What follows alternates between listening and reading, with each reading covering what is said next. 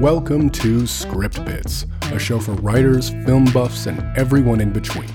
Each episode, we take a closer look at one section of a great screenplay and find out what it can teach us about storytelling. This week, we'll be checking out a bit from the screenplay for Jojo Rabbit. I'm Bruff Hansen, and this is Script Bits. Hello, everybody, and welcome to Script Bits. Today, we are going to be looking at a scene from the dark satire, Jojo Rabbit. Before we begin today's episode, I'd like to give a quick shout out to our Indian audience. As the whole world is aware by now, we have a new vice president-elect in this country, Kamala Harris. She will be the first female vice president of the United States and the first VP of Black and Indian ancestry. Her accomplishment is a wonderful milestone for this country, and I know that those of you who are listening from India are proud of her as well. All right, let's get to it. A little background on today's script bit. Jojo Rabbit was released in 2019. It was written and directed by Taika Waititi, based on the book Caging Skies by Christine Luenens. The script won the Oscar for Best Adapted Screenplay. The story takes place in Nazi Germany toward the end of World War II. It's about a little boy named Jojo, who is a fervent believer in the Nazi cause. He even has Adolf Hitler as an imaginary friend. When Jojo discovers that his mother, Rosie, is hiding a Jewish girl named Elsie in their home, he must confront his cherished political beliefs and discover his true character. Today's bit comes from the shooting draft dated February 8, 2019, which is available online. The beat begins at the bottom of page 41 with the direction, Jojo watches Rosie. She barely touches her food. In this scene, Jojo and Rosie are having a tense dinner. Earlier, Jojo discovered that his mother has been hiding a Jewish girl, Elsie, to protect her from the Nazis. Jojo remains ridiculously loyal to the Third Reich, and strongly disapproves of Rosie's choice to help Elsie. However, he cannot reveal to his mom that he knows about Elsie's existence, and Rosie is beginning to suspect that her son knows something is up. All right, let's read this bit. Jojo watches Rosie. She barely touches her food. Jojo, you aren't eating? Rosie, not that hungry. I might have some later. For now, I'm just going to chew on these grapes. Jojo, well, I'm especially hungry tonight, so maybe I'll just finish yours. Silence. Glaring at her son, Rosie angrily eats her food. Rosie, how was your day, Johannes? Jojo, oh, you know, just wandered around being a deformed kid with nothing to live for. Rosie, you're not deformed. Jojo, my face looks like a street map woman. Rosie, that's not my fault. You did that to yourself. Jojo, I wouldn't expect you to understand. If my father were here, he'd get it. Rosie, well, he's not. Jojo, I know. And instead I'm stuck with you. Rosie takes a breath, then swigs deeply from a wine bottle. Rosie, you want your dad, Jojo, yeah, I do. Rosie, yeah? Jojo, yeah. Rosie, okay, fine. She storms out of the room. A second later, she returns wearing her husband's military jacket. She walks to the fireplace and scoops up some ash and rubs it across her face to make a beard. Putting on a deep voice, she slams her fist down and yells in Jojo's face. Rosie, dad voice, don't ever talk to your goddamn mother like that. Jojo sits back, shocked at the outburst. Rosie walks away and stands in the corner. After a few beats, Rosie, Paul, what happened? Her back still to us, Rosie begins a conversation between herself and her husband. Rosie, as dad, I yelled at the kid. Rosie, you should apologize. Dad, to Jojo, sorry, kid. Rosie, you call that an apology? Do it properly. He misses you. Talk to him. Rosie dad approaches the table and crouches before Jojo. Rosie, dad, to Jojo. Jojo, I know you miss me, but I'm out there trying to make a difference in the world. And while I'm gone, I need you to take care of my Rosie for me. Can you do that? Jojo nods. Rosie, Dad. Can ya? Jojo, yes. Rosie, Dad. Thanks. She's doing what she can. Jojo, smiling. Yes, Dad. Rosie, Dad. We've got a good kid there, Rosie. I love him to bits. Jojo, I love you too, Dad. Rosie, Dad. Almost as much as I love this stuff. She grabs a bottle of wine from the table and takes a big swig from it. Rosie, Dad. Boy, does that taste good. Reminds me of dancing with my Rosie at the Red Salon. Remember, honey? Rosie. I do, babe. She stumbles across to the record player, turns up the music, and starts dancing like a loon in the lounge. Rosie. Dad voice. Hey, kid, don't just sit there. Come dance with your parents. Jojo laughs and gives in. He goes and dances with his mother. Rosie holds her son close, squeezing him tightly, kissing him, not letting go. Well, that is such a beautiful and affirming scene, I think. There is a ton of really interesting stuff going on in this scene. For today's discussion, I'm going to focus on three concepts: proxy battles, theatricality, and persuasion. First, I'm going to talk about the concept of proxy battles as it applies to screenwriting. Let's look at the first part of this bit. Jojo watches Rosie. She barely touches her food. Jojo, you aren't eating? Rosie, not that hungry. I might have some later. For now, I'm going to chew on these grapes. Jojo, well, I'm especially hungry tonight, so maybe I'll just finish yours. Silence. Glaring at her son, Rosie angrily eats her food. Let's review what's happening. Jojo knows that Rosie is hiding Elsie upstairs and, being a loyal little Nazi, greatly disapproves. Rosie is beginning to suspect that Jojo knows her secret. Instead of discussing the elephant in the room, however, Jojo and Rosie engage in a somewhat passive-aggressive fight over Rosie's food. Rosie isn't eating because she wants to save her food for Elsie. Jojo knows this and decides to test her by asking why she's not eating. Rosie lies. Then Jojo presses the issue by saying he'll eat her dinner if she isn't going to. Rosie angrily begins to eat. The main conflict between Rosie and Jojo has nothing to do with Rosie's dinner, but with their shared knowledge of the girl Rosie's hiding upstairs. The real war, so to speak, is not about Rosie's food, but Jojo and Rosie's deeply held and competing worldviews, Nazism and pacifism, respectively. Jojo's character arc for the entire film will end when he discards his Nazism completely, but that won't happen until later. Before this grand awakening occurs, how can we dramatize this tension? The answer?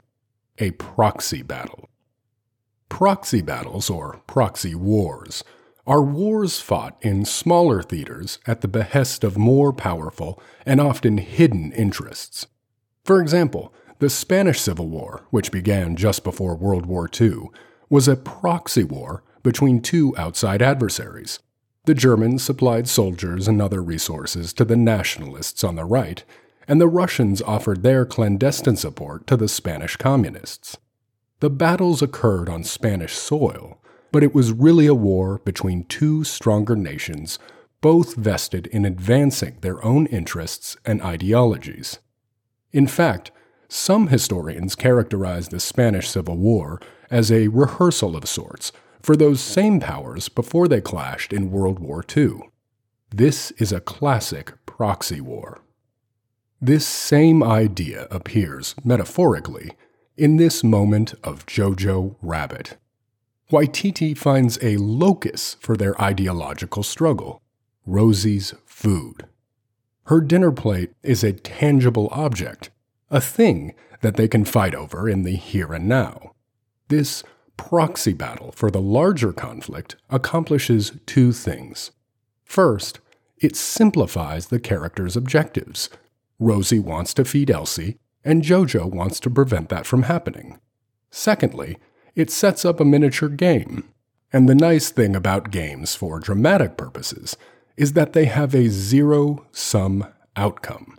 Someone will win, and someone will lose. The game Jojo and Rosie are playing involves a simple logistical question. Can Rosie manage to smuggle food to Elsie? The proxy battle ends definitively when Jojo's final gambit of threatening to eat Rosie's food forces Rosie to eat it herself instead of giving up her secret. Jojo 1, Rosie 0. If you find yourself struggling to dramatize your character's conflicting beliefs, try shrinking them in scale and connecting them to something concrete. Your character's ideological and moral wars can find life in the here and now through proxy battles fought over the everyday and mundane. Next, I'd like to talk about a really unique feature of this scene. It's theatricality. Let's take a look. Jojo, my face looks like a street map, woman. Rosie, that's not my fault. You did that to yourself. Jojo, I wouldn't expect you to understand. If my father were here, he'd get it. Rosie, well, he's not. Jojo, I know. And instead, I'm stuck with you. Rosie takes a breath, then swigs deeply from a wine bottle.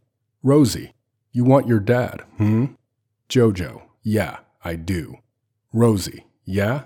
Jojo, yeah. Rosie, okay, fine. She storms out of the room. A second later, she returns wearing her husband's military jacket. She walks to the fireplace and scoops up some ash and rubs it across her face to make a beard. A common challenge in writing is to create an interesting scene between two people in a normal context, like dinner at the kitchen table. How can we make these scenarios really pop? Writers often fall back on dialogue to tell the story, but these scenes are a fantastic opportunity to add some theatricality to your film. What do I mean by theatricality? To me, theatricality is the art of playing pretend. It's characterized by its simplicity.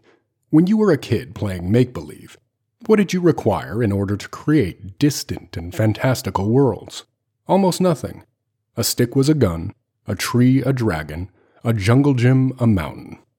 Kids summon entire universes into being with the barest of props, relying on their imaginations to fill out the rest.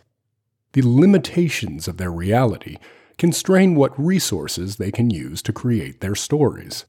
This is also true of theater. Plays unfold in real time and within the same space as their audience. They cannot rely on cinematic bells and whistles. Like children, the best theater artists embrace these constraints and rely on their imaginations to summon incredible events. In his staging notes for the iconic play, Angels in America, playwright Tony Kushner writes that the play's moments of magic are to be realized as bits of wonderful theatrical illusion, which means it's okay if the wires show, and maybe it's good that they do. Waititi brings this same spirit of theatricality to this beat. The movie implies that Jojo's dad, Paul, may have died or disappeared fighting for the resistance in Italy. He's not coming back anytime soon.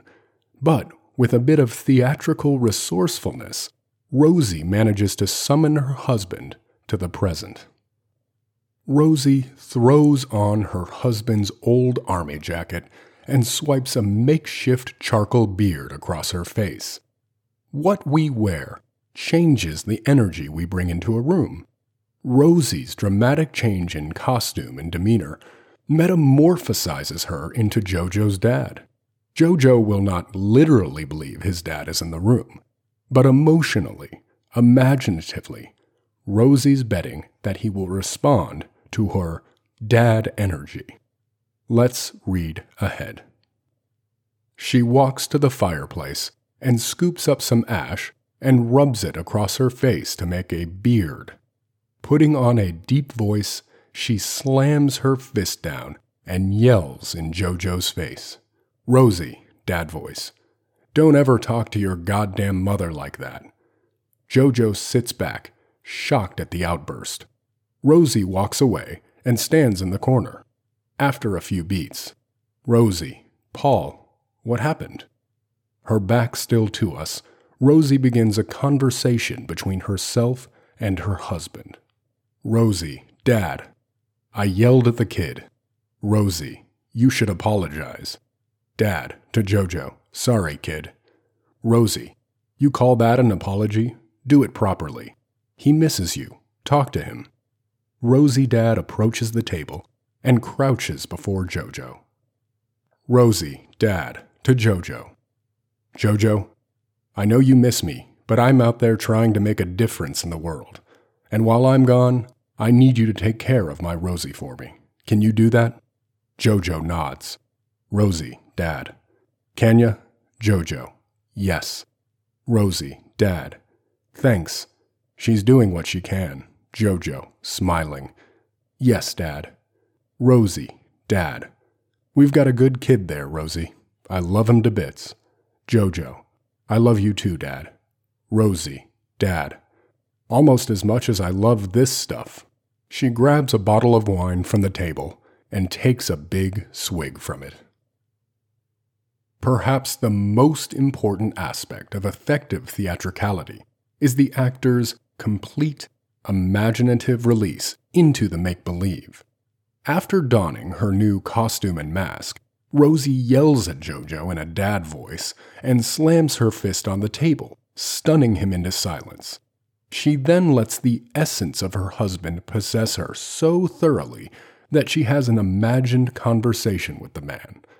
We all know, as does Jojo, that she's playing a part, but her act is much more than just a superficial impersonation. Her total commitment materializes his presence, if only figuratively. For all intents and purposes, Dad is in the room. The ability to take on a foreign spirit is not just the stuff of actors and children, but a phenomenon that shows up in a variety of human contexts. For example, in Haitian voodoo or vodun, a nocturnal ritual known as the Dans invites one of the practitioner's gods, or Iwa, to take over her body so that witnesses can interface directly with the deity.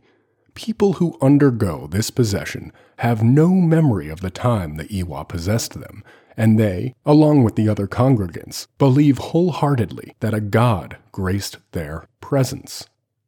The point is that humans are natural vessels for a variety of imagined personalities and spirits. Most of us lose that capability after a certain age, along with the belief that it's possible. But, cleverly used, a character's possession by another being, even as a game, will still have an emotional impact on viewers. Rosie's play within a play brings a painful and complex issue between her and her son, Jojo's dad, into three-dimensional form. Her make-believe shows us the depth of their relationship and the hole that his absence has left. Rosie conveys this backstory without any flashbacks, CGI, or any other device native to film. With a little bit of theatricality, a dime store costume change, a gulp of alcohol, and an imaginative commitment, a larger-than-life figure in our characters' lives suddenly appears. If you're writing a scene that feels flat, consider adding a dash of theatricality. More often than not, it can open up whole new areas of expression and storytelling. Jojo begins this scene treating Rosie with open contempt, but by the end, they're dancing and laughing together. To understand how Rosie changes her son in such a short amount of time, it will be helpful to review the ancient art of persuasion. The great Roman orator Cicero taught that, when it comes to persuasion, you can have three different goals: to change someone's mood, mind, or willingness to act. He argued persuasively that these goals go in order of ascending difficulty, e.g., it is easier to change someone's mood than it is to change his mind, and it is easier to change someone's mind than it is to change his willingness to act. In a stroke of motherly wizardry, Rosie manages to accomplish all three. Jojo and Rosie's conflict at the beginning of the scene runs deep, and it spans multiple categories. They have vastly different politics, a strong difference of opinion about the stowaway in the attic, the shared, mutual pain of an absent father and husband, and a general air of distrust, suspicion, and alienation. Rosie's main desire in this scene is to have her son love and accept her once again. Recall that toward the beginning of this bit, Jojo outright says, "If my father were here, he'd get it," speaking about an injury he sustained at youth camp. Rosie points out that his father isn't here, and Jojo hisses, "I know, and instead I'm stuck with you." Let's return to persuasion. Before they even begin, skilled persuaders first control the context of the argument they're about to make. They consider the environment they want to foster in order to set the tone for their seduction. Rosie does this by fashioning a new, pretend reality in which Jojo's dad is alive and present in the room. When Jojo tells Rosie off, she throws back a slug of wine and undergoes the theatrical transformation we've discussed. Jojo's dad arrives, so to speak, and Rosie flips the tone of the scene on its head. Now she's ready to persuade. Remember that the first and easiest step in the long journey of persuasion entails first changing someone's mood. After Rosie transforms into her husband, the first thing she does is slam her hand on the table and admonish Jojo to never talk to his goddamn mother like that. Waititi writes that Jojo sits back, shocked at the outburst. Step one is complete. She successfully changed Jojo's mood.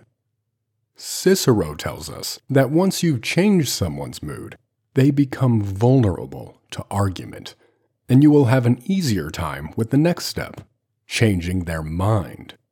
Rosie wants to make Jojo remember his love for her.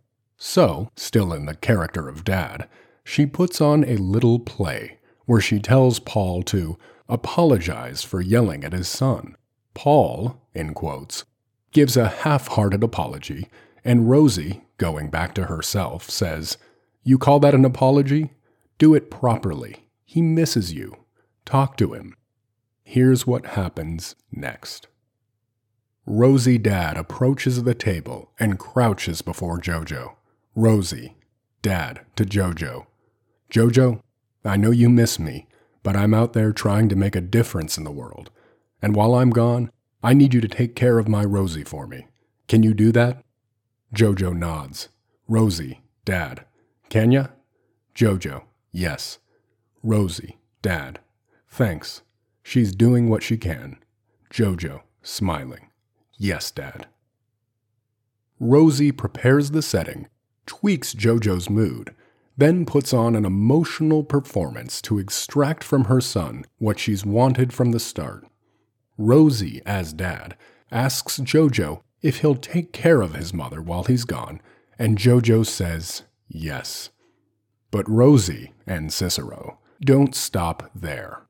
The final and most difficult step in true persuasion involves not only changing someone's mood and mind, but inspiring them to act in new ways. Jojo's feeling better, and he's verbally agreed to start treating his mother more lovingly. Rosie then goes in for the persuasion kill. This is how our beat ends. Rosie, Dad. We've got a good kid there, Rosie. I love him to bits. Jojo. I love you too, Dad. Rosie, Dad. Almost as much as I love this stuff. She grabs a bottle of wine from the table and takes a big swig from it. Rosie, Dad. Boy, does that taste good. Reminds me of dancing with my Rosie at the Red Salon. Remember, honey? Rosie. I do, babe. She stumbles across to the record player, turns up the music, and starts dancing like a loon in the lounge. Rosie, Dad voice. Hey kid, don't just sit there. Come dance with your parents. Jojo laughs and gives in. He goes and dances with his mother. Rosie holds her son close, squeezing him tightly, kissing him, not letting go. Rosie floats into a memory of a better time and playfully invites Jojo to come along. At this point, all of his emotional and intellectual guards are down. He laughs and gives in, joining his mother in a pretend dance at a remembered salon from a better time. Jojo may have won the proxy war over dinner, but Rosie is the decided victor in this scene. She has reached the ultimate and most challenging goal in the art of persuasion, changing someone's willingness to act. She brought her sullen son to his feet and inspired him to dance. Ask yourself what your character's goals are from a rhetorical perspective. Consider the artful steps your protagonist must take to change their adversary's mood, mind, and willingness to act, sometimes leading to a beautiful and life-affirming result that is good for everyone. That's the art of persuasion. Thanks for listening to this episode of Script Bits. I'd like to thank Graham Webster for composing our music. For updates and the latest episodes, please follow us on Twitter @ScriptBitsShow or find our website, scriptbitspodcast.com. And you can always reach out to me personally at bruff@scriptbitspodcast.com. That's BROUGH@scriptbitspodcast.com. Hit me up with your thoughts on this episode or anything else, and I'll discuss them at the beginning of our next show. Let's keep the dialogue going. My name is Bruff Hansen, and this is Script Bits.